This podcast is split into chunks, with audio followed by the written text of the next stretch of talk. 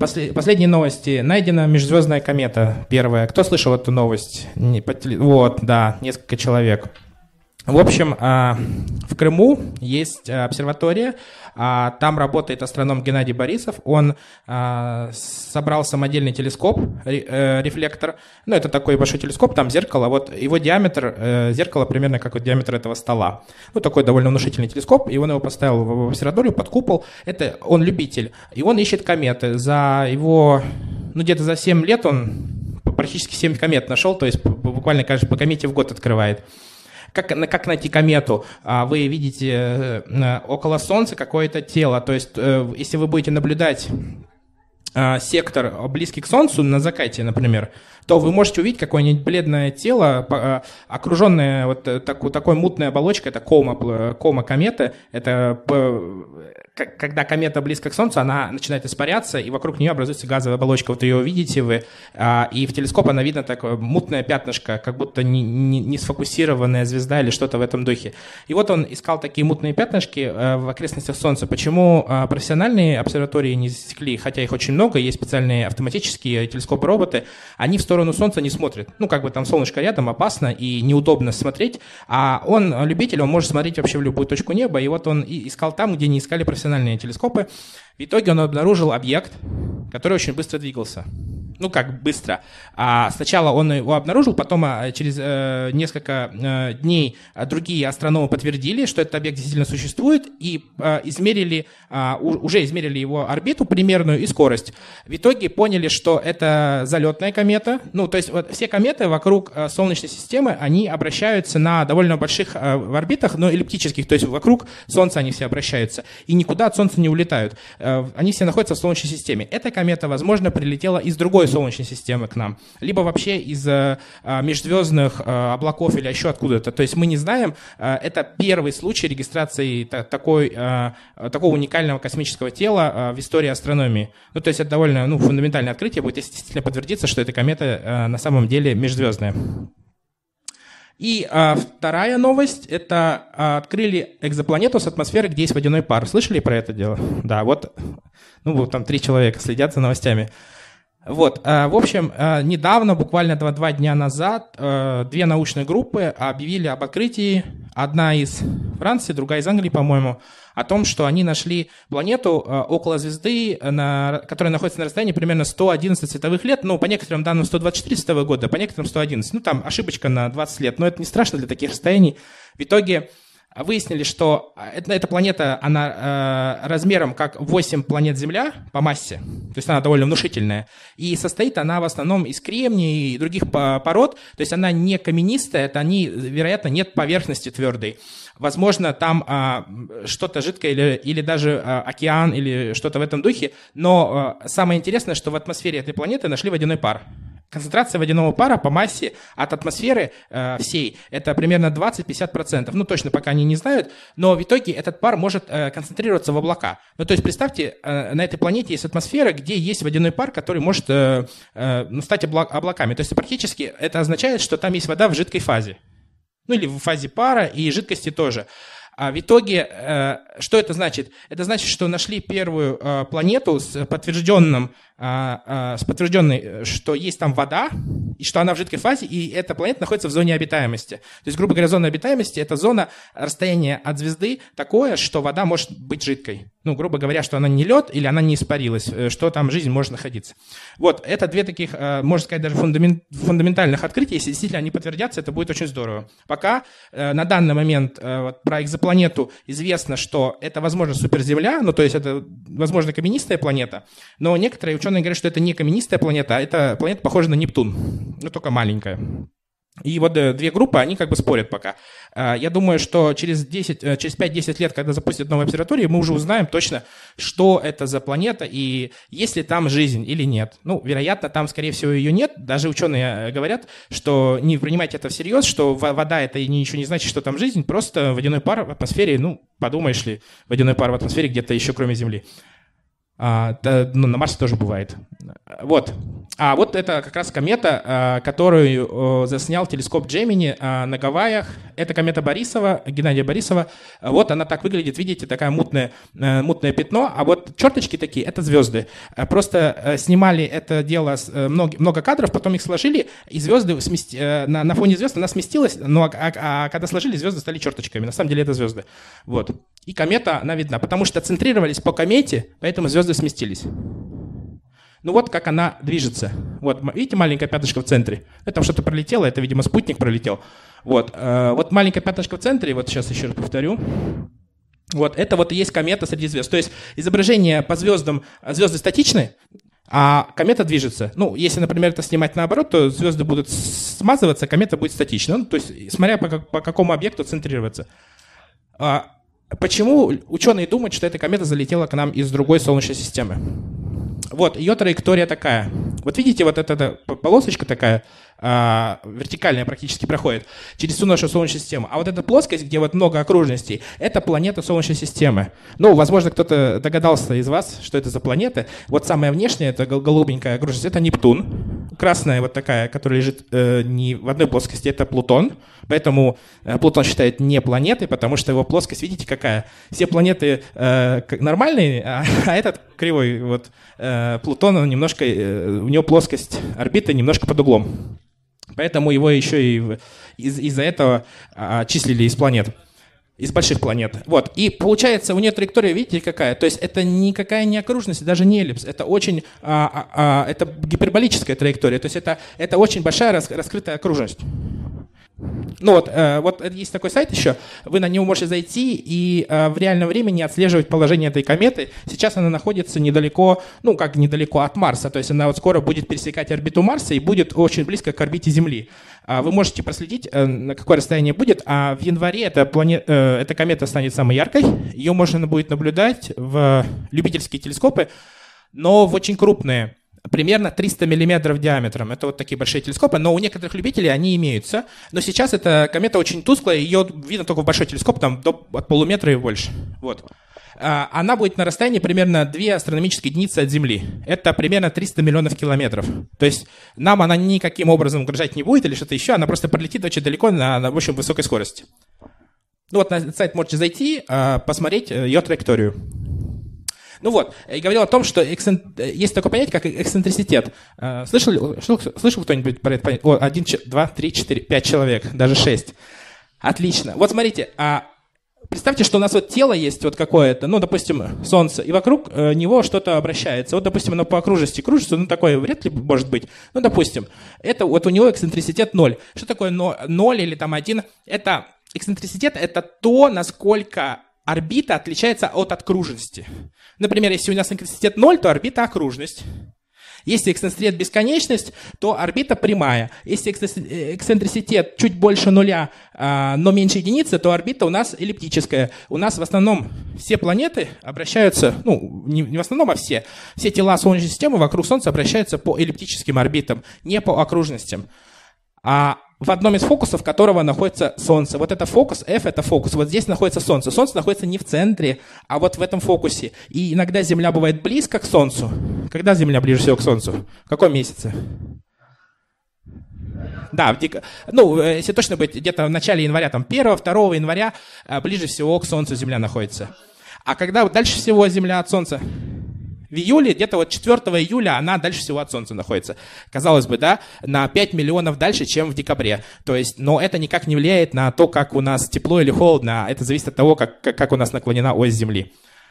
А, ну вот, а, есть орбиты, у которых эксцентриситет еще чуть больше, да, а, они, они вот э, практически а, являются параболами, а есть гиперболические, у которых эксцентриситет больше единицы, и они совсем открытые, то есть сложно будет эту, эту орбиту закрыть, то есть она практически как прямая линия, то есть а, как тело, которое проходит а, рядом с Солнцем, практически по прямой линии, вот так, оно должно обладать очень высокой скоростью, то есть оно настолько быстрое, что Солнце его никак не может Э, привязать, притянуть к себе и заставить обращаться вокруг Солнца. Поэтому эта комета, скорее всего, межзвездная. То есть она обладает очень большой скоростью, и вот этот, этот параметр у нее равен 3,5 на данный момент. То есть это она практически по прямой пролетела мимо Солнца. То есть это ну, уникальный объект. Э, надо за этим следить. Интересно, что будет дальше. А, к сожалению, отправить, э, отправить аппарат к этой, плане, э, к этой комете нельзя, потому что у нас осталось всего три месяца до сближения. За три месяца вряд ли мы сможем собрать космический аппарат и запустить его на скорости 40 км в секунду. Это практически невозможно, потому что Самый быстрый аппарат, который мы запускали, мы запускали на скорости 10 км в секунду с орбиты Земли. А нам нужно 40 км в секунду. То есть, ну, практически не, нет таких технологий у нас. То есть, долететь мы никак не сможем. Она просто пролетит, и, и, и, возможно, мы больше никогда не обнаружим такую комету. Возможно, это един, первое единственное э, обнаружение. А, возможно, вы слышали еще про астероид Оамуаму. Слышали, да, наверное, межзвездный астероид? Вот кто-то слышал. Это похоже на вот то, что обнаружил э, Геннадий Борисов, но у, э, у того тела не было комы. Это, ну, то есть вот газовая оболочка, это был не астероид, это был, была не комета, это был астероид. Он тоже пролетал по такой э, странной траектории, практически гиперболически, практически прямо, и тоже был межзвездным. Но вот на него можно было отправить аппарат, постараться. Но мы его поздно обнаружили. А эту ран, ран, рано, но она очень быстрая, поэтому мы не сможем отправить аппарат. И как раз таки я вот э, говорил, что вторая новость это вот экзопланета с водой. А, ну, вот это представление художника так и рисует, что там, возможно, какие-то облака, похожие на земные. Ну, в целом, это вот такие а, две большие крупные новости, которые случились буквально за последнюю, не знаю, неделю. А, ну, чтобы вот вы были в курсе того, что происходит как раз-таки одна новость по экзопланетам. Тема с экзопланетами начала задухать немножко, и вот ученые бах и нашли воду. И они постоянно ее, э, ну, постоянно подогревают эту тему, потому что нужно, чтобы выделяли гранты ученым, чтобы они дальше могли работать э, в лабораториях своих.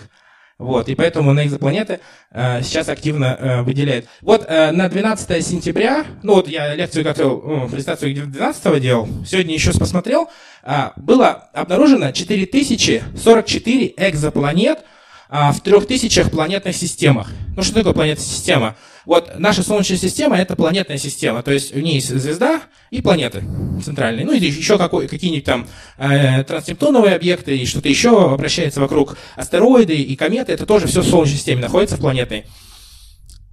Таких э, планет, э, таких планетных систем, как Солнечная, сейчас обнаружено около трех тысяч в разных местах нашей галактики. Это все обнаружено в нашей галактике, Млечный Путь, на расстояниях примерно до нескольких тысяч световых лет, не дальше.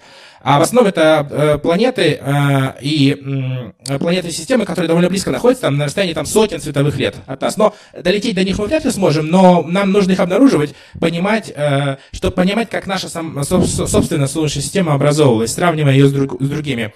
И а, я сегодня утром заходил на сайт НАСА, а, там было уже не 4044 планет, а 4055. То есть за два дня нашли еще 10. Ну, как нашли?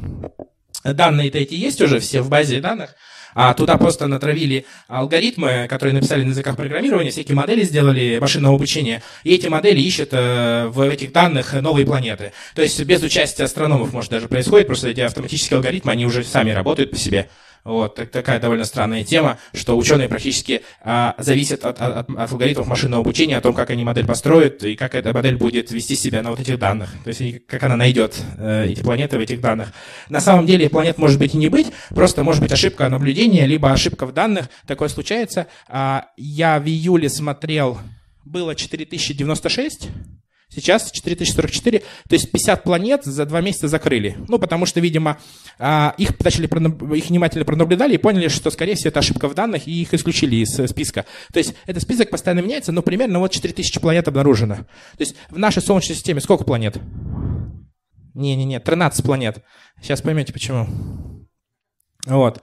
Ну, это я вот уже рассказал, что существует вот планетная система, э, э, есть понятие экзопланетная система, некоторые ученые говорят просто планетная система, а некоторые экзопланетная, ну, чтобы выделить, что это не к нашей Солнечной системе относится. Ну, и а, в английском языке это будет planetary а, или протопланетary, например, если протопланетные диски, или там протопланетary не было, это будет протопланетарная туманность, ну, путать не надо, просто если вы будете читать английские новости, э, э, вы встретите, скорее всего, слово planetary, это значит э, что-то относящееся либо к планетам, либо к туманностям, ну, в, в контексте вы можете понять. Ну и, соответственно, вот термин экзопланета имеет очень простое объяснение. Экзопланета — это планета у другой звезды. И все, точка. Как бы это очень простое объяснение, все его как бы могут повторить и запомнить. Ну вот, это планетная система, здесь э, центральная звезда Солнца, а, планеты и вот э, диск с, э, транс, ну, допустим, объектами, которые остались от формирования планет. Это, например, какие-нибудь ледяные э, тела или просто или кометы, или что-то, вот оставшиеся от формирования э, планеты системы. Ну, это рисунок планеты системы. Художник, это представление художника. Я, как я говорил, э, в Солнечной системе 13 планет.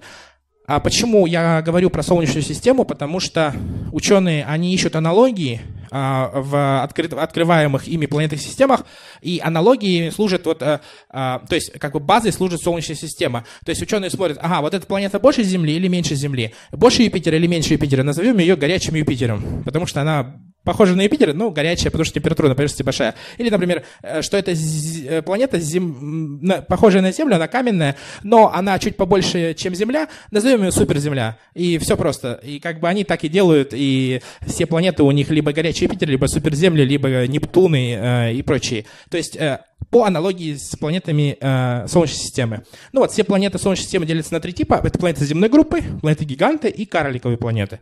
Ну вот вы знаете все планеты земной группы. Это Меркурий, Венера, Земля, Марс. Видите, Венера и Земля похожи. Марс очень маленький, кстати.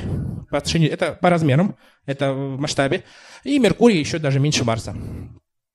Ну, планеты-гиганты. Э, понятно, это вот газовые гиганты Юпитер, Сатурн. Э, Уран, Нептун — это ледяные гиганты. Ну, потому что там довольно холодно, и плюс часть от... Э, ну, здесь тоже холодно, но а, здесь водород гелий в основном, здесь а, частично водяной лед, ну, точнее, даже не водяной, а лед из аммиака и, и прочих а, других газов а, а, в составе планеты в большом количестве, поэтому ледяные гиганты называются. Ну вот, а это вот планеты карликовые. Плутон отнесли карликовым планетам, он перестал быть большой планетой, стал а, карликовой. Ирида, Хауми, Макимаки и Церера. Церера это, вы все знаете, наверное, что Церера это астероид какой-то, возможно, слышали даже, что астероид Церера есть такой. Ну вот, э, Цереру отнесли э, к карликовым планетам, потом поняли, что Плутон тоже похож на Цереру, и давайте-ка мы Плутон тоже отнесем к карликовым планетам. В итоге, вот в 2006 году это произошло. И таким образом у нас в Солнечной системе получается 13 планет. 8 больших и 5 маленьких, 5 э, карликовых. Ну или малых их называют, или карликовые. Вот. А это соотношение масс планет в Солнечной системе к массе Солнца. Вот желтый круг с маленькой полоской, полоска, возможно, практически незаметна. Вот эта маленькая полоска – это масса всех планет в Солнечной системе, а желтая – это масса Солнца. Ну, соответственно, а это вот масса Юпитера, а это масса всех остальных планет. Это масса Земли и Венера – это масса всех остальных планет земной группы и их спутников. То есть видите, а, насколько все э, сильно различается. Ну, можно вот так вот э, отобразить, что масса Земли – это сколько у нас? 2, 3, 4, да? 9, 9 Марсов, ну или 10 Марсов. Вот. А, а, или там 18 Меркуриев, Земля. Или вот тут Уран весит уже, например, а, ну сколько там, где-то 10-12 земель, да. А Нептун еще больше, да. А Сатурн вообще огромное количество. Ну, Юпитер еще больше. А вот Солнце это в Юпитерах уже. То есть представьте, вот это Юпитер в землях, а Солнце в Юпитерах. То есть Солнце огромное, оно еще обладает еще большой массой. А почему я вам показал эти э, ну, как, визуализации? А потому что в других планетных системах, а в экзопланетных системах, соотношение масс планет звезды может быть совсем другим. То есть э, мы как взяли как за основу, за базу, вот берем нашу Солнечную систему, наши планеты, как они устроены, что каменные планеты близко, газовые планеты далеко, а в экзопланетных системах все наоборот. У них газовые планеты близко, каменные тоже могут близко быть, либо у них каменных вообще может не быть. То есть э, абсолютно большое разнообразие планетных систем существует сейчас. Вот 3000, и все они разные. И а, это ученых ставит в тупик иногда, потому что наша гипотеза образования Солнечной системы не всегда ложится хорошо на гипотезу образования экзопланетных систем. И вот эта проблема большая, и поэтому ученые выдумывают всякие теории, типа что а, Юпитер был близко, потом он улетел, каким-то образом его что-то его толкнуло, а, и каменные планеты каким-то образом образовались, а, прилетев, допустим, с, внешних систем. Ну, то есть а, ученые пытаются, находя другую новую Солнечную систему, э, точнее планетную систему, придумать э, гипотезу, чтобы она работала и для Солнечной системы, и для той планетной системы. Ну, такое не всегда срабатывает, конечно. Но вот ученые пытаются это делать.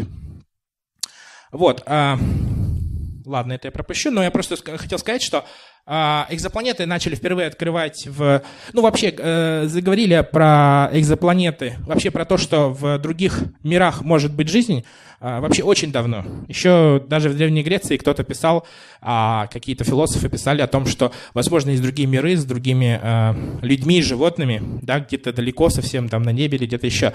Потом а, где-то в средние века там а, Джордана Бруно говорил о том, что существуют другие миры, другие планеты у других звезд, возможно, эти звезды такие же, как Солнце, и начали догадываться в средние века. Естественно, наблюдать тогда никто не мог, даже э, телескопов не было, но люди уже догадывались. А в, в, в конце 19 века, начале 20 века какие-то первые признаки наблюдения экзопланет были, но они, соответственно, ну, они были очень э, с большой долей ошибки, и, естественно, эти э, наблюдения не, не посчитали. В итоге первое зарегистрированное наблюдение экзопланеты у другой звезды, э, планеты в другой Солнечной системе, а было в 92 году. Ну, некоторые говорят в 89-м, некоторые в 92-м. То есть вот по разным данным, по-разному, но 92-м является вот первой экзопланетой. То есть буквально вот прошло сколько? Ну, 30 лет, да?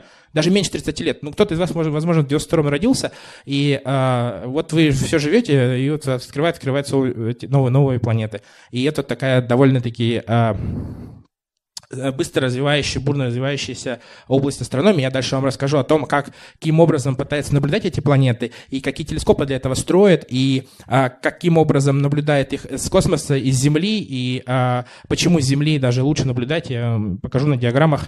Хотя, казалось бы, в космосе это тоже удобно.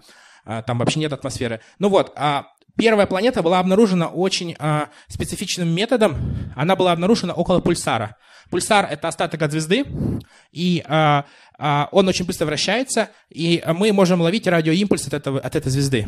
От этого остатка звезды он иногда чиркает своим лучом по Земле, и вот получается импульс на радиотелескопе такой. И если этот импульс немножко запаздывает или немножко туда начинает туда-сюда вилять, то мы понимаем, что вокруг этого пульсара что-то еще обращается, и вот туда-сюда дергает ну, своей силой движения. Хоть она планета маленькая, но пульсар э, обладает большой массой, но все равно планета заставляет его немножко колебаться. И вот и периодичность колебаний пульсар, э, сигнала пульсара по, нему можно понять, что вокруг пульсара что-то обращается. И таким образом обнаружили первую планету, довольно экстремальный случай и интересный, уникальный, можно сказать. А остальные планеты начали находить уже вокруг обычных звезд, обычными методами, о которых сейчас э, дальше расскажу. Это, например, метод транзитной фотометрии. Это очень простой метод э, он заключается в том, что если на фоне звезды проходит планета, э, яркость звезды немножко уменьшается, и мы понимаем на какое-то время, а потом снова возрастает, потому что планета заслоняет собой звезду, она же каменная, через нее несложно пройти свет, ну или газовая, например. А если она, если она близко к звезде находится, то она довольно часто это делает. И таким образом период э, может быть повторяться. Если период повторился хотя бы там несколько раз, то мы понимаем, что вокруг э, этой вокруг этой звезды обращается планета. Но есть очень много методов определения, там их пять основных, а о них я всех подробнее расскажу чуть дальше, там с, с видео. А, вот. Но я хотел сказать о том, что в последнее время стали обнаруживать планеты, по возмущениям других планет. Ну, то есть а, ученые смотрят не на звезду, а уже на планету. И если а, они смотрят на планету и видят возмущение в этой планете, они понимают, что еще одна планета должна быть. То есть настолько сильно продвинулись технологии, не просто по, по звезде смотрят, а по, по планете уже. То есть э, технологии очень быстро продвигаются, и это все делается с Земли, не из космоса. Из космоса простым методом, из Земли довольно сложный метод, потому что на Земле можно большие приборы поставить телескопом. Э, телескоп-то что? Он универсальный, он большой, а если мы поставим к нему хороший прибор, то он будет еще лучше. Естественно, прибор мы можем апгрейдить быстро, а на, на в космосе мы не можем этого делать. И таким образом э, количество открываемых планет на Земле все быстрее и быстрее увеличивается. Вот, если вы хотите сами покопаться в планетных данных, они довольно в простом виде представлены вот на NASA Exoplanet архив. Вы можете набрать в Гугле э, там, или в Яндексе NASA Exoplanet архив, и таким образом вы можете увидеть все 4000 планет, а по ним построить графики. Там это все очень удобно сделано. Вы просто выбираете там, а, какие, какие вы хотите параметры увидеть, и вы строите графики. Раньше была на, а, на iPhone, на iPad была такая, такое приложение, называлось Exoplanet. Э, сейчас не знаю, оно есть, нет, по-моему, сайт закрылся, но приложение может осталось. Там можно было строить разные графики. То есть вот на iPad было очень удобно, например, взять массу планеты и взять год обнаружения и посмотреть, э, какие массы планет открывались как, когда. То есть понять, э, как ученые открывали. Сначала они открывали большие планеты, потом стали маленькие планеты открывать, потому что у них технологии выросли, улучшились, они начали детектить маленькие планеты даже. Вот. Ну, таким образом вы можете здесь поиграться и построить вот э, такие же графики. А здесь можно еще увидеть интересное, что сейчас запущен новый телескоп, называется TESS, на смену телескопа Кеплер, может быть, о телескопе Кеплер вы слышали, это телескоп, да, несколько лет работал на орбите, открывал экзопланеты, он открыл несколько тысяч экзопланет, сейчас новый телескоп запустила НАСА TESS, он открыл 21 экзопланету на данный момент, и вот 840 ожидает подтверждения. То есть э, через, э, допустим, несколько месяцев мы, вот эту цифру будет не 4 тысячи, а уже 5 тысяч, скорее всего, потому что TESS откроет уже около тысячи планет. Вот, а, здесь а, график представлен. А, это вот планеты на Земле открытые, это в космосе. Всего 4000, здесь вот где-то примерно, да, 1200-1300 на Земле, остальная часть в космосе открыта. Это преимущество открыт, открыл телескоп имени Кеплера. А что странно, здесь вот если вот этот, вот, эту, вот этот график разбить по годам, то будет вот э, начало, начало открытия с 2003 года, а здесь вот 2019. Вот два пика, это вот э, данные Кеплера, когда обработали э, специальными методами и э, сразу открыли кучу планет. А здесь начали наблюдать буквально с 89 года по 18 Все вот этот я график разбил по годам. И посмотрел, что вот все время количество открытых планет увеличилось, увеличилось, увеличилось. То есть э, наземные методы, они настолько эффективны, что они плавно увеличивают количество открытых экзопланет. Но э, я люблю экстраполировать, и все, все знаете, да, если, если увеличивать сюда, вот где-то вот здесь оно пересечется, и где-то в 30-х годах э, в космос уже не нужно будет ничего запускать, а мы сами будем открывать на Земле планеты и количество количество их будет большое. Да, понятно, что все это зависит, но сейчас строят 20-метровый телескоп, 30-метровый телескоп, 39-метровый а, телескоп и еще кучу новых телескопов, как бы, и в процессе постройки это в течение, 20, в течение 5 лет построят все. И я думаю, будет гораздо больше открытий, чем сейчас. Вот 39-метровый телескоп построят по-моему, в 24 или 28 году его должны точно запустить, уже в 28 по-моему, точно должны запустить, то есть 10 лет еще будут строить. Но он может увидеть э, пятиметровый, по-моему, объект на Луне. То есть, или 10, да, 10-метровый объект на Луне. То есть, чисто теоретически он может увидеть тень от лунного модуля. Чисто теоретически. Ну, понятно, что вряд ли это возможно с Земли, потому что земная атмосфера будет мешать еще. Луна довольно яркая. Ну, короче, э, чисто теоретически он может 10-метровый объект на Луне разглядеть. Сейчас Хаббл может разглядеть 70-метровый объект на Луне. Ну, то есть, э, большой довольно-таки. То есть, меньше 70 метров он уже практически ничего не видит. А Хаббл даже снимал лунных, лунные модули на Луне, и два увидел. Вот Аполлон 15, Аполлон 17 он увидел, можно даже найти э, в интернете, если наберете Apollo 17, э, ну, 17, Хаббл, и увидите точку маленькую. Это вот Хаббл снимал а, посадочный модуль Аполлона. Довольно интересная зрелище, там два пикселя таких. Но вы знаете, что это модуль Аполлона, и вы, вы верите, что это модуль Аполлона, это все окей. Ну вот, тут самое интересное, что э, существуют различные методы открытия экзопланет, их э, довольно много. Это вот э, метод э, транзитной фотометрии, когда я рассказывал, что э, если э, планета проходит перед звездой, она закрывает ее, да, падение яркости происходит. Существуют э, другие методы, основанные на общей теории относительности Эйнштейна, э, метод радиальных скоростей, когда измеряют скорость звезды, когда, как она летит. Если в этой скорости вариации обнаруживают, ну, то есть измеряют точно скорость звезды по небу, движение по небу, точнее, не даже не звезды, а колебания звезды. Э, и понимает, что вокруг звезды что-то обращается, потому что звезда колеблется туда-сюда. Это, это, это, это можно измерить по эффекту Доплера. Вы знаете, да, если тело от вас, ну, что-то, объект от вас удаляется, то его длина волны увеличивается. Если объект к вам приближается, его длина волны уменьшается. Поэтому а, вы, наверное, слышали, если, например, а, у человека, например, на мотоцикле установлена какая-нибудь акустика, он мимо вас проезжает, у него сначала, э, вы слышите такой шум, такое приближение, частота увеличивается, а потом, когда он проезжает, как бы музыка замедляется. Вы, наверное, обращали на внимание такой эффект. Музыка ту ду ду ду вот так вот замедляется. Это, это не, она не у него замедляется, это просто длина волны увеличивается, и вы так э, воспринимаете. Ну или как поезд приезжает быстро и уезжает, там, другой звук совершенно. Вот. Э, тут в основном что интересно, что а, по методу транзита, видите, вот зеленая э, область метода транзита, открыты экзопланеты, у которых период, здесь вот э, на, по горизонтальной оси это период обращения в днях, а здесь массы. То есть, смотрите, вот малым периодом обращения, примерно массы, как а, одна Земля, одна земная масса, вот открыта в основном э, методом э, транзита, то есть методом прохождения. Почему так? Потому что чем меньше период обращения, тем чаще у вас будет этот транзит, и тем чаще у вас на графике будет э, попадение яркости. И таким образом вы можете быстро планеты обнаружить. А, а планеты, у которых большой период обращения, но и большая масса, они открыты методом радиальных скоростей. Почему? Потому что большая масса, она сильнее как бы возмущает звезду, и звезда начинает сильнее колебаться, вы можете быстрее это обнаружить. Сейчас а, можно обнаружить колебания звезды на расстоянии до, врать не буду точно, ну, примерно 100 световых лет, то есть это, это очень много. Это, самая ближайшая к нам звезда находится на расстоянии 4 световых лет, а это 100 световых лет. То есть это в 20 раз дальше, чем самая ближайшая звезда, даже 25 раз дальше. Колебание скорости примерно полтора метра в секунду на расстоянии 100 световых лет. Сейчас может детектить оборудование наше. Э, современные телескопы. Ну, представьте, вы смещаетесь за, за секунду на полтора метра, и на расстоянии 100 световых лет э, оборудование понимает, что это смещение произошло. Но это вообще колоссальная точность. И э, понятно, что смещение полтора метра у звезды э, может быть вызвано планетой, которая не слишком большая. Да? Она может ее немножко возмущать, и звезда будет немножко колебаться. Почему? Потому что когда два объекта обращаются друг вокруг друга, они, они не вокруг центра движутся, они движутся вокруг центра масс. То есть берется масса звезды, масса планеты, и центр масс может быть внутри, внутри звезды, потому что звезда очень большая. И таким образом звезда и планета вокруг как бы звезды обращается и немножко колеблет туда-сюда, туда-сюда ее. Вот. И таким образом мы вот это колебание видим.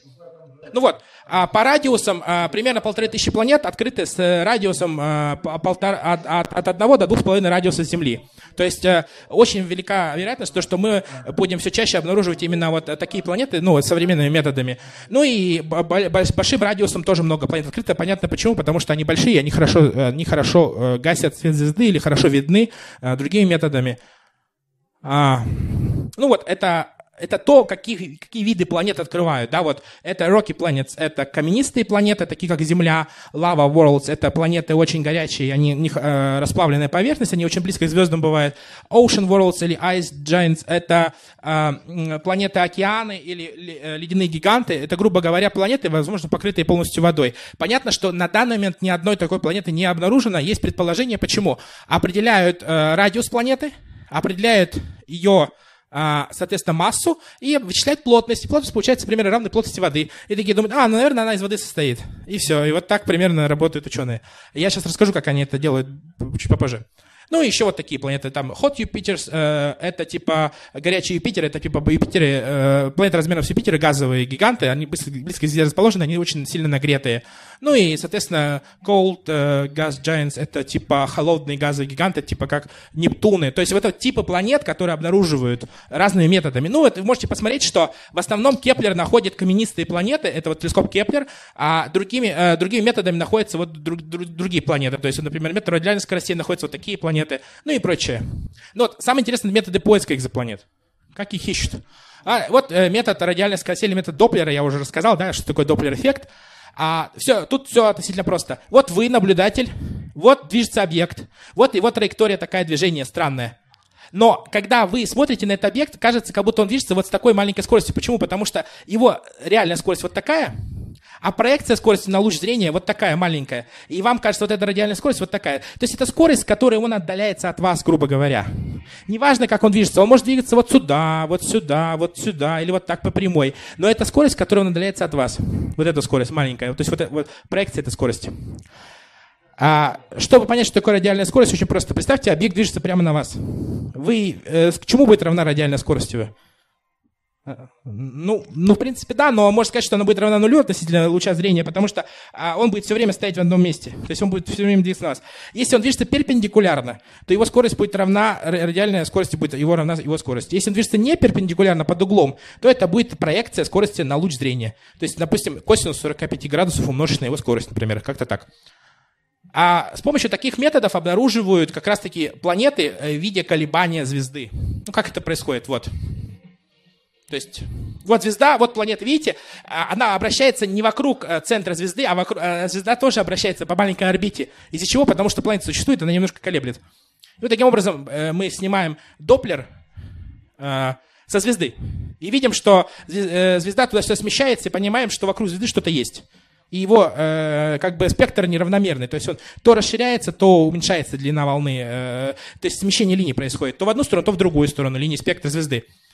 Вот. А есть э, метод транзита. Ну, это, это совсем простой метод. Это самый понятный метод из всех. То есть вот движется э, планета, мы смотрим на звезду, и бах, короче, планета закрыла звезду небольшим, и произошло небольшое падение яркости. Вот, видите, вот это падение яркости произошло. То есть она светила-светила, потом чуть меньше, меньше стала светить. И вот это меньше светить, вот на, на эту величину мы можем посчитать из, из а, простых формул типа πr квадрат, э, площадь круга, можем посчитать радиус э, планеты, которая, соответственно, прошла. И таким образом, зная радиус, массу вычислим потом и найдем плотность. Вот. А, самое интересное то, что это у нас звезда, это у нас планета, на разных расстояниях от звезды. Это вот расстояние, как а, расстояние от Земли, э, Земли до Солнца, а одна астрономическая единица, 1 АУ, astronomical unit. А вот смотрите, это Солнце, если, если планета находится очень близко к, к звезде, то вероятность открыть ее транзитным методом очень высока. Почему? Потому что мы смотрим в небольшом, небольшом угле, в этом небольшом угле, и вероятность того, что в этом небольшом угле будет транзит, она очень она быстро увеличивается, если планета близко. Ну почему? Потому что если планета, например, обращается вот как-то так, да, мы ее вряд ли как-то увидим. Она не будет э, перекрываться, то есть э, она не будет проходить по звезде. Если она очень далеко, то вероятность того, что мы ее засечем транзитом, очень э, маловероятна, потому что плоскость э, наблюдения наша может не совпасть. Допустим, планета плоскость такая, то есть она вот так вот как-то обращается, да, и мы никогда ее не увидим. А если у нее вот такая плоскость, да, ну, мы можем засечь. Либо, либо можем, а, либо у нее такая вот э, плоскость, но мы все равно можем увидеть, когда она пройдет по звезде, а, только в случае, если она уже довольно близко. Ну, то есть это существует такая вот вероятность транзита, она зависит от того, какое расстояние у планеты от звезды. Поэтому транзитным методом обнаруживают в основном планеты, которые близко к звезде. Ну, как бы это самое важное такое, что нужно вот отсюда извлечь. Э, самый известный телескоп Кеплер, как он обнаружил планеты, вот его была матрица, а, точнее камера, она состояла из многих таких матриц, в каждой камере было несколько матриц, и вот он этой всей, всей вот этой конструкции делал снимки. Ну вот он обнаружил за все время там 2500 планет, 670 гигабайт данных передал на Землю. Вот. Э, сейчас он... Сейчас э, Кеплер уже не работает, его отключили. А, а, у него было две миссии. Первая миссия сначала интересная была, когда телескоп вышел из строя немножко, да, у него э, есть стабилизация, он должен быть стабилизирован постоянно и снимать одну точку неба, потому что он должен всегда одни и те же звезды смотреть, чтобы видно было по ним транзит есть или нет. А так как у него система стабилизации сломалась, его начало вести. А, но ученые схитрились, придумали как. Они воспользовались формулой давления света, и э, таким образом телескоп выстрелили, что Солнце начало давить на телескоп своим излучением, и телескоп стабилизировался относительно Солнца. И таким образом он стал наблюдать э, еще дольше, то есть несколько лет еще наблюдал. То есть благодаря солнечному давлению они как бы одну ось стабилизировали. Вот. А, когда планета проходит по звезде, что происходит? А сквозь планету проходит а, излучение от звезды. Понятно, что оно блокируется самой планетой, но если у планеты есть атмосфера, то часть излучения звезды, оно блокируется атмосферой, и получается в спектре такие темные линии. Когда вы уже на Земле смотрите спектр звезды, вы просто раскладываете его призмой и видите темные линии. Это линии поглощения элементов в атмосфере, в атмосфере планеты. Таким образом, вы берете лабораторный спектр различных элементов и смотрите, на какой длине волны какой элемент находится и таким образом понимаете, э, какой состав у атмосферы планеты. Таким образом вы можете понять химический состав атмосферы экзопланеты, если она прошла транзитным методом по звезде. Все довольно-таки тривиально. Этот метод, ему уже почти 150 лет, и, этим методом наблюдают все звезды. И только с помощью этого метода мы знаем химический состав звезд и планет. Только с помощью этого метода. А в линии Солнца, вот если мы снимем спектр Солнца, таких линий поглощения будет 20 тысяч. И до сих пор, по-моему, не все установлены какие-то элементы. То есть еще, может быть, э, нам предстоит что-то что открыть. Ну, нет, по-моему, почти все установлено, но там какие-то могут присоединения, еще что-то.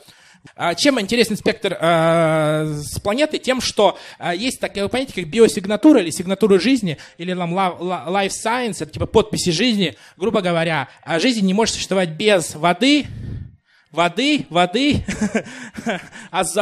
кислорода и озона. Ну, грубо говоря, а если есть на, э, на этой планете вода, там есть, скорее всего, кислород. Э, если там солнышко ультрафиолетом светит, кислород распадается, озон получается, значит, у них есть озоновый слой, значит, ультрафиолет не доходит до поверхности, значит, э, планета, на планете, возможно, микробиологическая жизнь. Если она есть, вероятно, что она выделяет СО2 либо метан.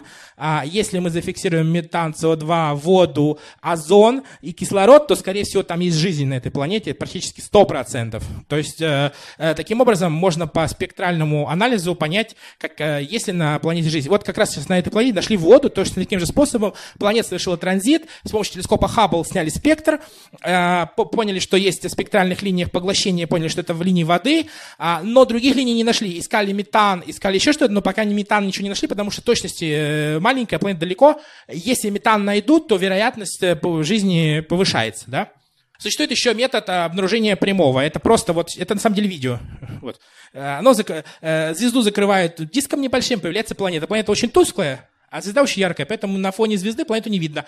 А есть специальный метод, либо программным, либо физическим способом закрывают, ну, в основном это программным способом закрывает излучение, блокирует излучение звезды, и таким образом мы видим излучение планеты. Вот. А это самый интересный метод, он больше всего мне нравится. Им открыто всего 77 планет. Это метод микролинзирования. Это, грубо говоря, а, звезда искривляет пространство-время по теории Эйнштейна. Другая звезда с планетой тоже искривляет пространство-время. А вот мы находимся. А это звезда фона. Она светит, ее лучи а, искривляет эта звезда с этой планеткой. Планетка тоже немножко искривляет. И появляется вот небольшой пик а, в яркости. Ну, смотрите, как происходит. Сейчас вот я повторю. Вот, смотрите. Вот звезда фона, она светит. У нее лучи прямые, то есть, ну, они распространяются по геодезическим линиям. А, э, вот, проходит планетка за звездой. Видите, как лучи искривляются? И на нашу Землю эти лучи сфокусируются сильнее. Видите, они сильнее сфокусируются, получился, получился пик. И вот еще маленький пик. Это вот пик от этой вот планетки. И таким образом мы можем понять по гравитационному линзированию, что а, микролинзированию, что, при, что это, у этой звезды есть еще планетка. То, что будет маленький еще пик яркости, который дала планетка, сфокусировав световые лучи от звезды фона с помощью а, того, что а, масса искривляет свет. И таким образом свет так искривился, что он около нас сфокусировался, около нашей планеты. И мы увидели яркость, повышение яркости. Но такое событие может происходить только один раз. Если мы его увидели, а второй раз мы его, может, не увидим никогда, потому что не факт, что на нашем луче зрения еще окажется планета. Ну, скорее всего, мы ее уже не увидим никогда. Есть еще метод астрометрический. Он похож чем-то на метод э, Доплера, а, но измеряют положение звезды относительно других звезд. То есть вот у нас есть звезды, вот эта звезда, вот это, вот это. Мы знаем точное положение этих звезд, а так как это положение звезды, а у нее если планетка есть, она ее возмущает сильно, это положение вот относительно этих звезд меняется. Мы считаем, что эти звезды не статичны, как бы, да, а, вероятно, они тоже колеблются чуть-чуть, но мы это учитываем, и таким образом мы учит, э, учитываем э, по этим колебаниям э, изменение расстояния от звезды до этих звезд, и таким образом мы открыли всего одну планету, но этот метод очень сложный, потому что нужно э, знать положение всех звезд. Но сейчас полетел телескоп Гая, может быть, слышали. Он отфоткал все небо, э, зафиксировал координаты положения почти всех звезд на небе. Ну, не всех там, ну, миллиардов звезд, несколько миллиардов. И среди них уже нашел экзопланеты. Так что тут уже не один, наверное, больше, но просто пока подтвержденных один. Ну вот, а, какими методами, какое количество планет открыли, понятно, по годам. А, это методы а, Доплера, основанные на наземных наблюдениях. Видите, все время растет количество планет, открытых таким методом. А это транзитный метод, это очень простой метод, им открывали очень большое количество планет. Это в последние года, это вот телескоп имени Кеплера внес очень большой вклад. А метод Доплера – это вот метод радиальных скоростей, который на спектрометре, то есть по спектру, смещение спектра измеряет, скорость смещения спектра и понимает, что там планета ну вот это вот проекты, которые сейчас э, будут э, исследовать экзопланеты. Вот телескоп Gaia, про который я говорил, э, ну вот Хаббл, э, CoRoT, Кеплер, э, TESS вот сейчас запустили телескоп, Джеймс Веба телескоп, возможно, вы слышали телескоп Джеймса Веба, там еще GSVT-2 написано, но это сноска туда, вот, да, НАС, проект. А, телескоп Джеймса Веба, скорее всего, его запустят в ближайшие два года. Он стоит уже 10 миллиардов долларов, вот проект. И думаю, либо его закроют, либо его запустят. То есть два года осталось ждать вот. И сейчас еще будет э, э, телескоп W-First запускать. И самый интересный телескоп э, Лувойер, э, но э, мы э, вряд ли дождемся на ближайшие лет 10-15 этот телескоп. Это, наверное, э, один из самых интересных будет, и, скорее всего, открытие посыпется очень быстро, и там мы, вероятно, найдем какую-то планету, на которой есть какая-нибудь примитивная жизнь, ну, если она есть вообще. А определение характеристик экзопланет. Вы, надеюсь, не устали? Тут сейчас будет немножко формул, но я могу их пропускать, э, как говорится, скипать, э, ничего страшного не будет.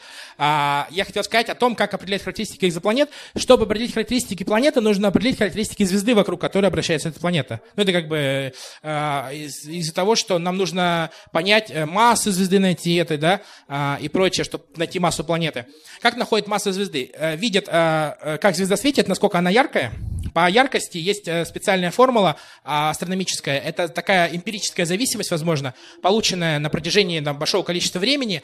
А с помощью этой эмпирической зависимости можно легко посчитать э, по яркости звезды, зная расстояние до нее. Расстояние с помощью других методов вычисляет, с помощью методов параллакса. Э, ну, допустим, наблюдает э, звезду, э, когда Земля здесь находится, потом Земля за полгода двинулась сюда, здесь понаблюдать звезду, и угол немножко поменялся. И таким образом строить треугольник, зная расстояние а, земной орбиты, угол здесь и угол здесь, по методам а, треугольников находят расстояние до звезды. Вот. А, методом параллакса нашли расстояние, знаем, яркость знаем, нашли массу звезды по яркости. А, как это определить? Есть специальная диаграмма Гершпунга-Рессела. Это диаграмма масса-светимость, ну или там яркость, э, температура, светимость.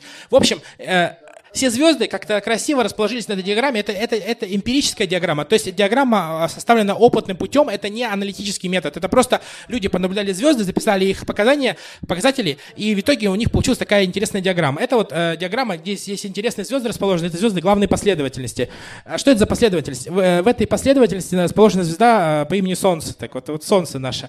И Альфа Центавра здесь, и другие звезды, Сириус и Вега, и э, много известных звезд расположились звезды главной последовательности. Что такое главная последовательность? Это э, довольно стабильные звезды, которые светят э, одинаково на протяжении большого количества времени. Когда звезды, э, ну, э, в конце жизни, они уходят уже сюда, э, становятся сверхгигантами, а потом они уходят с этой последовательности сюда, уже в белые карлики. Вот, вот это вот такая эмпирическая последовательность. Над – это сверхгиганты, это все, что, то, что в конце жизни находится, это то, что после их жизни, а это вот во время жизни, э, грубо говоря. И а здесь мы можем видеть массу звезд, а здесь ее температуру. И таким же, такая же диаграмма существует по э, массе светимость. Светимость – это насколько от нее света приходит к нам.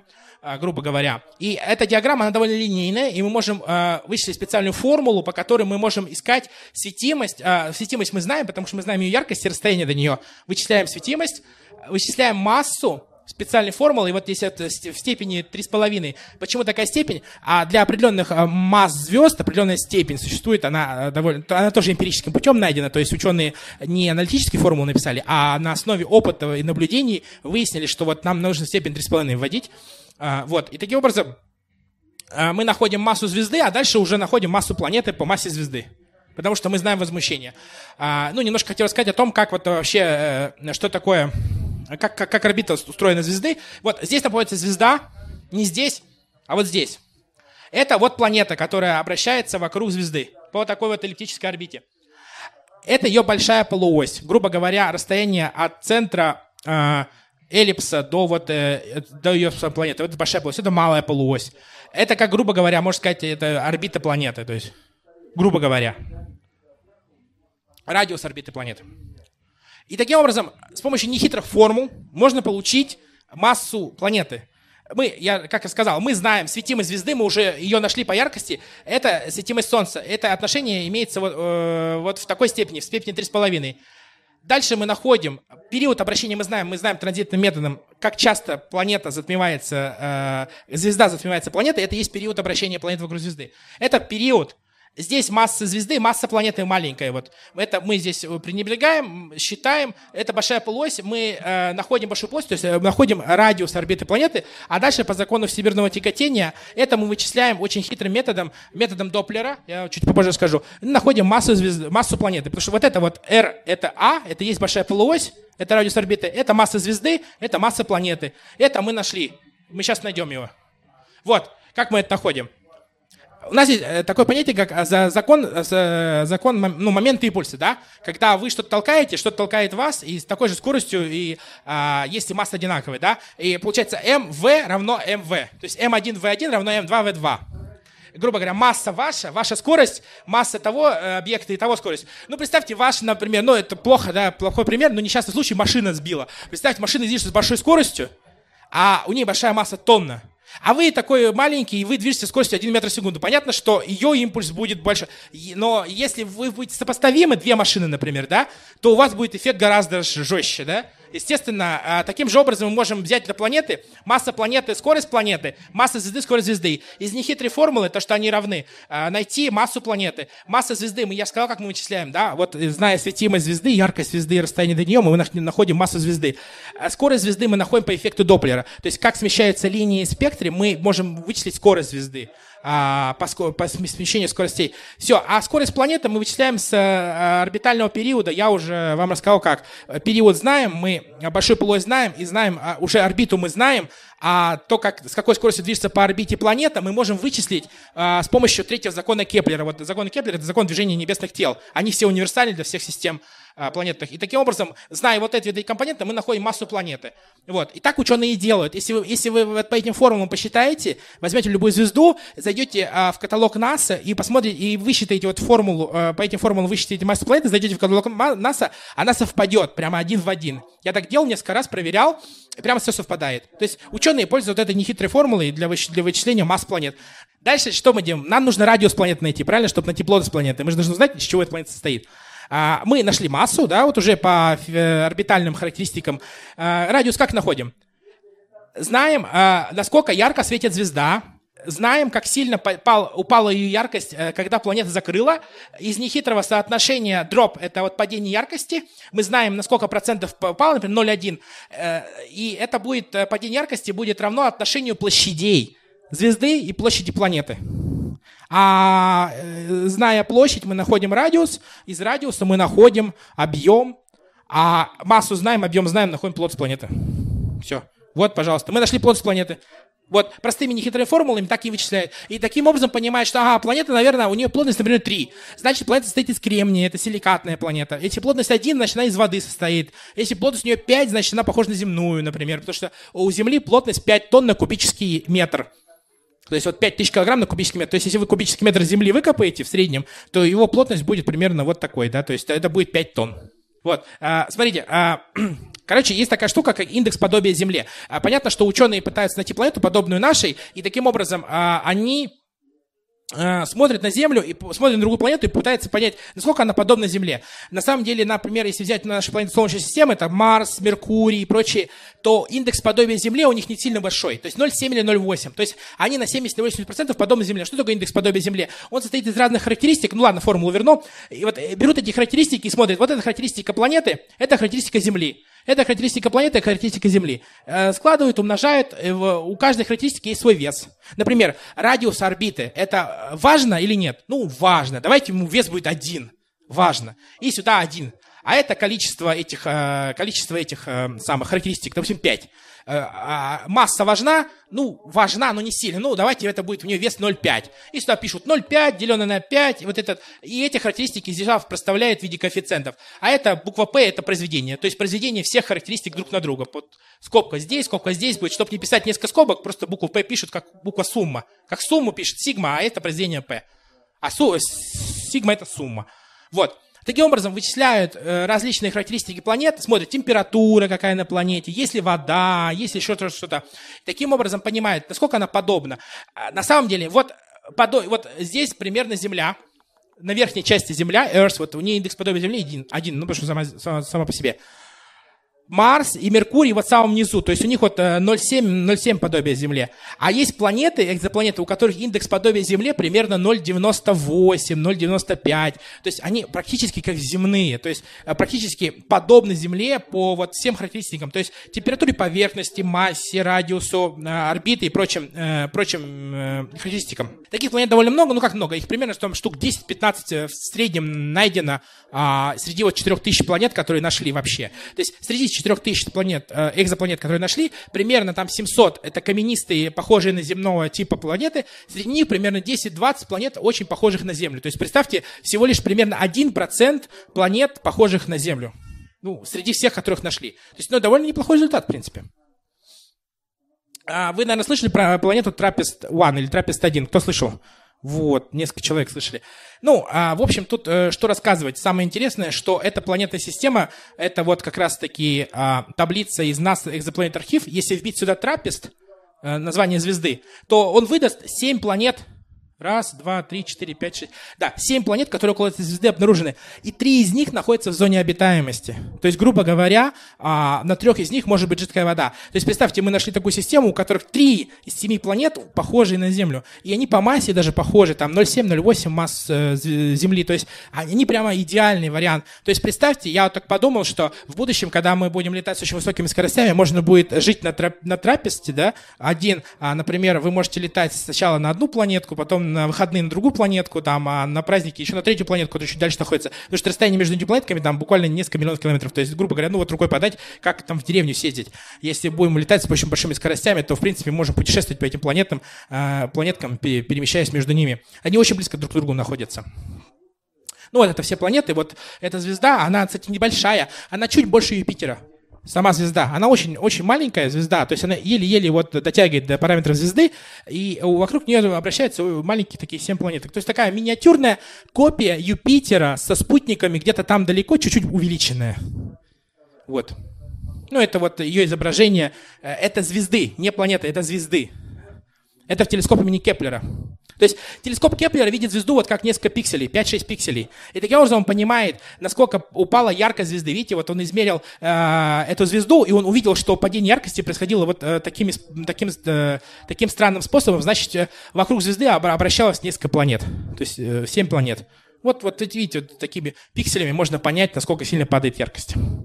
Это вот реальные наблюдения. Вот так оно выглядит. Типа э, рисунки художника. Я пририсовал. Так. Ну, это типа подобие Юпитера. То есть вот это юпитерианская система, по-моему, вверху. Да, вверху это Юпитер, вот у него близко спутники расположены, а это вот Трапест. Вот зона обитаемости, э, расскажу очень быстро. А, смотрите. А, если взять наше, э, наше Солнце, вот это X1, это наше Солнце по яркости. Это вот третья планета от Солнца, это Земля. Видите, вот маленькая такая небольшая, небольшой такой зазор. Это вот зона обитаемости. Грубо говоря, если мы сюда приблизимся, а, здесь будет у нас очень жарко. Если сюда уйдем, здесь будет очень холодно, мы замерзнем. Вот в, в этом небольшом интервале мы можем жить. Это интервал температур, в котором вода жидкая и мы, более комфортные условия. А для разных звезд, естественно, зона обитаемости, она смещается то ближе. Если звезда э, обладает светимостью 0,25 от светимости Солнца, то есть 4 раза, 4 раза более тусклая, то мы можем зону а, обитаемости сместить близко, то есть почти на 0,5, а, э, то есть почти в два раза ближе, чем, а, чем у Солнца. Как это достигается? Эта зависимость очень простая, она равна квадратному корню от светимости звезды. Ну, грубо говоря, смотрите, светимость звезды 1, у этого светимой звезды 1 четвертая. Мы берем квадратный корень из 1 четвертой, получаем 0,5. Ну, можете сами на калькуляторе посчитать. А, квадратный корень 0,25 будет 0,5.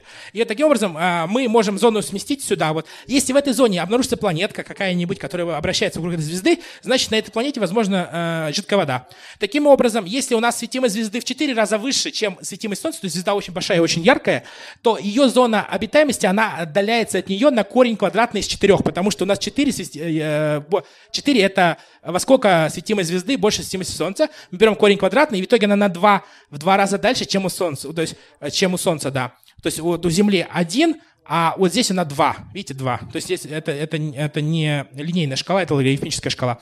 А, таким образом, зона, зона обитаемости сместилась. Понятно, что если Солнце будет в 8 раз, то во сколько?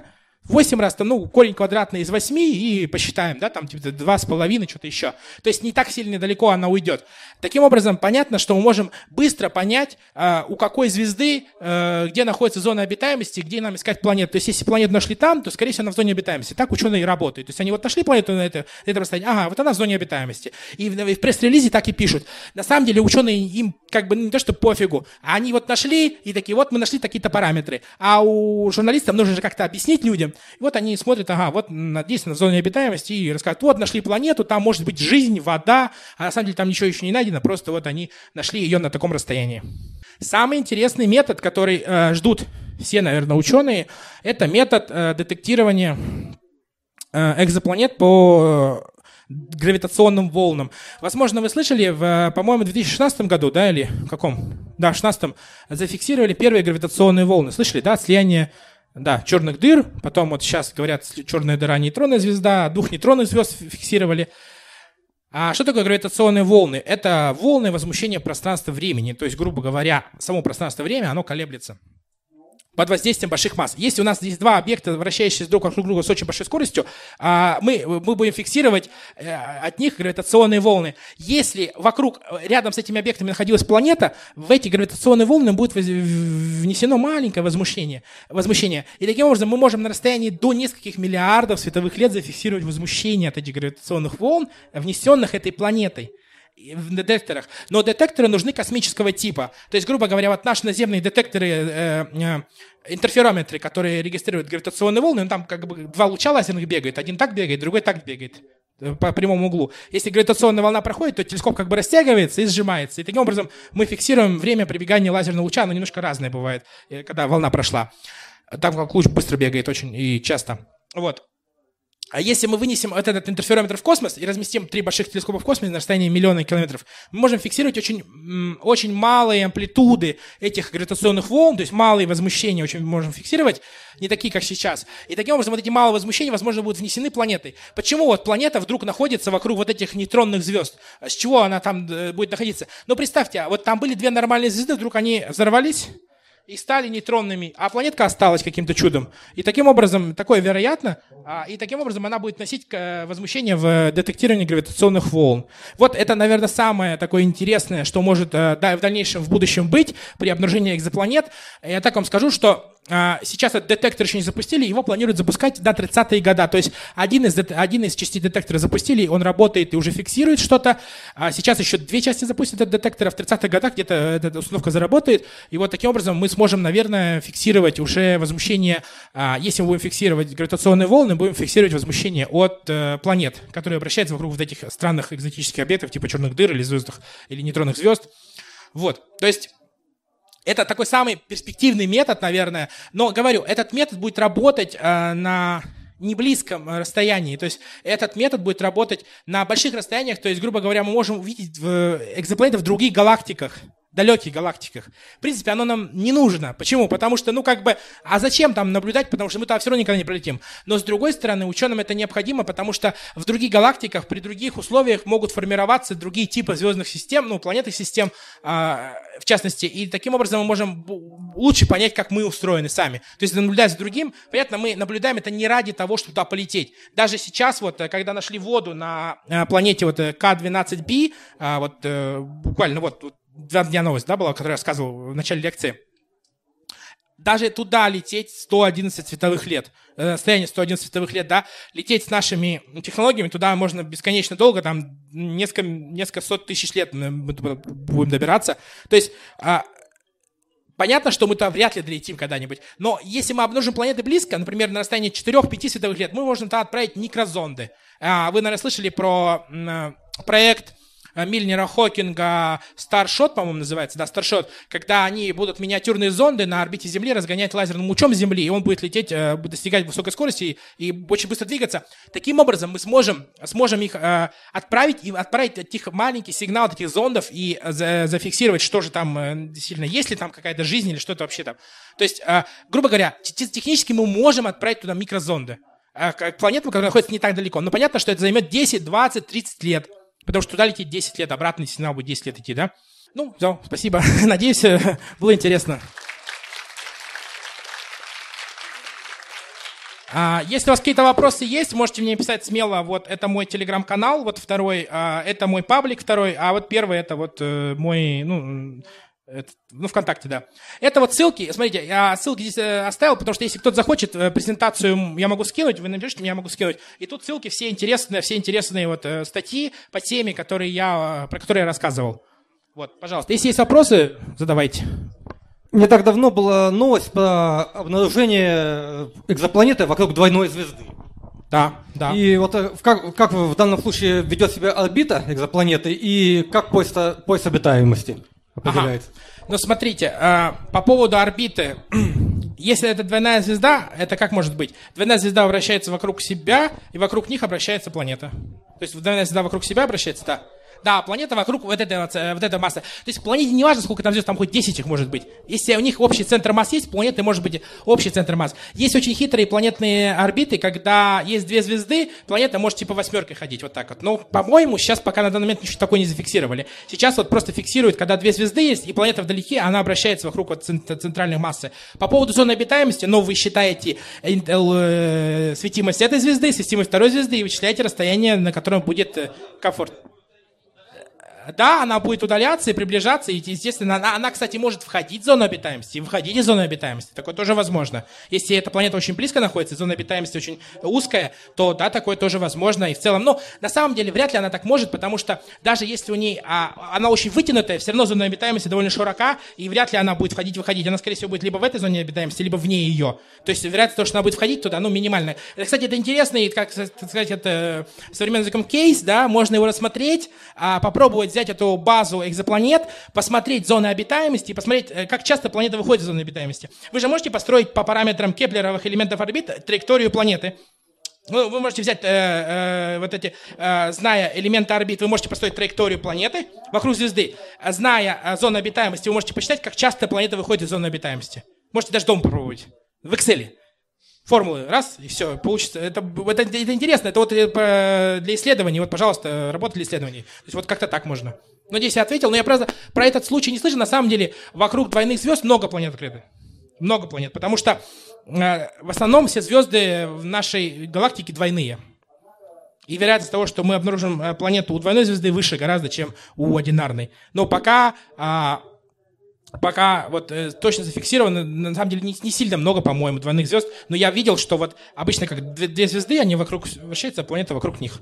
То есть обычно так. Потому что представьте, если будет планета вокруг одной звезды, она будет второй звезды возмущаться, они бы либо ее разорвет, либо она будет по очень хитрой такой вытянуть, ну, хитрой траектории вращаться, типа восьмерки. Скорее всего, это будет типа восьмерки что-то хитрое. Потому что она будет, вот представьте, она идет сюда, планета, ее звезда затягивает, она пошла сюда, вот так вот, и будет вот так вот, типа, в виде восьмерки вот так вот обращаться. Если она между ними находится. Ну, такое маловероятно, скорее всего. Как-то так, наверное. Вот. Угу. Есть еще вопросы? Нет? Все? А, вы рассказывали да? про спектральный анализ звезд и э, планет. А, вопрос, ну по планетам понятно, это анализ э, атмосферы э, планеты и так далее. Что касается звезды, разве спектральный анализ не говорит о температуре светила? Конечно. А, вот просто этого да. не было озвучено. Да, да, да, да, естественно. Было естественно, сказано да. именно о составе Нет, атмосферы и планеты. Естественно, да, да, естественно. Конечно, по спектру мы можем планету посмотреть, да, по, по ее, ее температуру, грубо говоря. Эффективную температуру найти, эффективную температуру. То есть, как, насколько она яркая. Да. Э, Руслан Эмиров, город Анапа, астрофотограф. Игорь, во-первых, э, огромное спасибо за интересную лекцию. Спасибо. В принципе, много чего интересного узнал. Э, хочу добавить такой маленький нюансик. А, вроде ты про него не рассказывал, что возле ближайшей звезды, это Проксима Центавра, да. как раз-таки обнаружена планета еще и в зоне обитаемости. Да-да-да, это Проксима Центавра B, да, да, и вот, около нее, да. Да, мне кажется, очень планета. важное открытие, да, да вот э, тоже рекомендую. Ну вот, она находится буквально, да, вот я дополню, на расстоянии, там, примерно четырех с лишним световых лет, то есть до нее можно mm. чисто теоретически долететь, как в ближайшем каком-то отдаленном будущем, наверное, или отправить зонд. Например. Вот, ну и, собственно, у меня вопрос. Могут ли любители как-то помочь в открытии экзопланет? Да. Потому что, да. насколько я знаю, уже даже с небольшими телескопами да, от 200 может. миллиметров видел даже специальные фотографические фильтры, по-моему, да. желтые такие для поиска. В России вообще кто-нибудь занимается? Вот хочу да, попробовать. занимается. Есть э, такое сообщество, ну, знаете, Астрофорум, наверное. Да. На Астрофоруме есть тема про поиск экзопланет любительскими методами. Можете Чем почитать. загуглить, да, там, там много. Там, Все, понял. Да, там есть. Спасибо. Да, любители этим занимаются, обнаруживают э, свои телескопы. То есть, ну вот, э, Геннадий Борисов, например, на комету нашел, у него телескоп большой, он, он в принципе, мог бы и экзопланеты искать без проблем с таким телескопом. 0,6 метра, да. Да, прошу прощения сразу, если глупо, может, покажется, да. но в этом индексе похожести на Землю какие параметры по важности, то есть если там параметры не физические, не химические, а, то есть что-то, что связывает с тем, что ищут фантасты, если там жизнь... Э, Не-не-не, вы, наверное, путаете это с формулой Дрейка, есть такая формула, типа, а, когда есть вероятность того, что сколько у нас цивилизаций может быть в галактике, вот там есть фантастические всякие параметры, что на планете есть цивилизация, еще что-то может быть, э, вероятность этого. А вот в этой формуле похожести на Землю нет, там только физические, химические параметры. Это, грубо говоря, там расстояние от звезды, температура, Состав может быть какой-то химический, но, скорее всего, нет, обычно там э, состав не идет. Ну, в целом, вот масса, радиус, вот такие э, параметры физические, которые легко померить. Вот в целом вот это. Да. Ну, то есть, уточнить, то есть нынешние методы астрономических исследований позволяют узнать, даже если взять Землю, да, то есть деятельность человека увидеть не, не визуально каким-то Но... образом на другой планете, ну, не знаю, спектральным анализом, да, то есть ага. Количество того-то увеличилось того. Не, ну представьте, что если у вас за сто лет э, сильно поменялась концентрация углекислого газа, значит там люди что-то делают. Но на каком расстоянии это можно, на каком расстоянии это...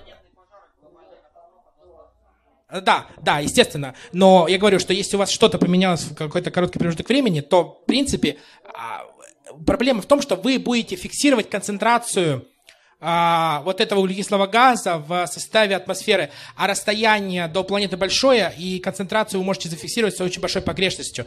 Даже сейчас, когда обнаружили вот эту планету с водой, а, массовая концентрация, зафиксированная а, учеными, от 20 до 50%. То есть у них разброс в два раза по массовой концентрации. А фиксировать какие-то тонкие как бы, линии, ну, то есть э, малое количество элементов массовой концентрации маленькие, да, там типа углекислый газ, что-то еще, какие-то, не знаю, там фреон, фотоны или что угодно, там, не знаю, что-то такое, что может э, дать э, интересный спектр, э, практически невозможно сейчас. То есть даже азот, э, гелий и прочие вещи сложно, ну, не гелий, а азот даже сложно найти. Даже с помощью Хаббла э, невозможно практически. Это нужно будет подождать несколько лет, лет 5-7, когда запустит телескоп Джеймса Веба. Вот он уже попробует дать э, более детальный как бы состав атмосферы. Но и то там будут погрешности в несколько процентов, то есть практически невозможно. А, даже есть такая, по-моему, тема, в интернете точно ходит, типа, как бы видели инопланетяне Землю с такого-то расстояния, что бы они там могли обнаружить. И там, по-моему, что-то в таком духе, что в целом она, как и другие планеты, другие экзопланеты, то есть ничем особым не выделяется. То есть единственное, что да, конечно, у нас там много воды в атмосфере, и вот это бы дало, конечно, эффект, что у нас очень много водяного пара в атмосфере, и э, вероятно, что Э, поняли бы инопланетяне, если бы они наблюдали, что на этой планете есть водяной пар, ну, плюс она еще находится в зоне обитаемости, понятно было бы, что, возможно, там жизнь есть. Возможно, то есть, э, как, бы, как мы можем предположить. То есть, вероятность этого очень низка, что мы обнаружим какие-то почерки такие цивилизации. Вот. Ну, это совсем фантастика, да, это совсем уж такая тема, что э, это совсем, э, как бы, вряд ли даже есть, человек, э, есть какие-то развитые цивилизации, а уже такие, что они могут построить сферу Дайсона, но это, наверное, еще есть Табби, звезда Табби называется, да. Есть такая, вокруг нее какие-то а, ошметки там чего-то там вращаются, и все думают, что это, наверное, сфера Дайсона поломанная, а, вот, или недостроенная. Но, в общем, говорят, что это, скорее всего, либо кольца какие, какой-то планеты, да, проходили, но с кольцами, по-моему, э, закрыли тему, либо это кометы, облако комет, большое облако комет. То есть вот как-то так, наверное. Кстати, по поводу сигналов. А, если а, сейчас пытается определять а, наличие полярных сияний на планете, на, на экзопланетах с помощью радиотелескопов. Э, зачем нужно находить полярные сияния на экзопланетах? Тем, что если есть полярное сияние, значит есть магнитное поле. Значит, вероятность жизни еще сильнее увеличивается. То есть, чем больше будет похожести на Землю, тем выше вероятность того, что там есть какая-то жизнь. Вот как-то так. Недавно была новость о том, что была найдена экзопланета, потом э, на звезде, которая рядом с ней, была солнечная вспышка, и даже если там была какая-то жизнь, все на этой планете сгорело, выгорело. Так. Ну, то есть, и вот вопрос. Как часто такое случается, что по факту умирает все на планете? Ну да, и воображаемая ну, какая-то. А... И можно ли это как-то предугадать, узнать? То есть, а... может это случиться с нами? Ну, вот. а, я понял вопрос. Просто вот такие события, такие вот такого масштаба, да, можно сказать, вселенского, они случаются достаточно редко. Ну, например, падение астероида, да, тоже же можно учитывать как а, такой фактор. А крупный астероид падает на Землю раз там 100 миллионов лет, ну, примерно. То есть вот 65 миллионов лет назад упал, и вот в течение 100 миллионов лет еще что-то упадет на нас, обязательно, скорее всего. А может и не упадет. То есть э, вероятность примерно посчитали вот такую, примерно 100 миллионов лет для всяких э, подобных вот э, рода катаклизмов типа вспышек была же большая вспышка, по-моему, событие Керрингтона, кажется, называлось, в 1870-х или 850-х годах, то есть 150 лет назад. Подобные вспышки могут происходить э, для Земли, для Солнца, то есть для звезды как Солнце, для Земли на, расстоянии, на таком расстоянии, наверное, не чаще, чем раз там несколько сот лет, может, даже несколько тысяч лет может быть такое может происходить. А, это сложно довольно предугадать, но в целом есть определенная вероятность. И если звезда довольно... Солнце довольно спокойная звезда. Есть звезды, которые неспокойные, нестабильные. Вокруг них, естественно, планеты, когда ищут, понимают, что там, вероятно, ничего нет, потому что звезда нестабильная. Да, а, да такое возможно, но вряд ли бы у такой звезды зародилась в жизни. Сами понимаете, почему, да? Потому что если происходит такое событие, значит, довольно частое, и вероятно, что оно в прошлом происходило, и просто оно э, жизненный этапе зарождения могла уничтожить, и вряд ли там оно вообще какая-то когда-то было. То есть, э, в принципе, даже не то чтобы жизнь саму, а материалы для жизни это могли бы быть уничтожены. Просто поэтому э, таких планет вряд ли может быть, на, на таких планетах вряд ли может быть жизнь, которая может быть уничтожена. Вот как-то так, наверное. То есть это как бы взаимоисключающие факторы, скорее всего. Но такие события не сильно, они не сильно часто происходят. Естественно, если мы возьмем все планеты, которые мы обнаружили, все звезды, естественно, такое возможно. Но вероятность этого довольно низка. То есть там раз несколько тысяч лет, может быть, там что-то в этом духе. Понятно, что такие, там вряд ли будет жизнь, да. Как-то так, наверное. Все? Нет? Ну тогда спасибо вам за внимание, что пришли. Спасибо за вопросы. Надеюсь, было интересно.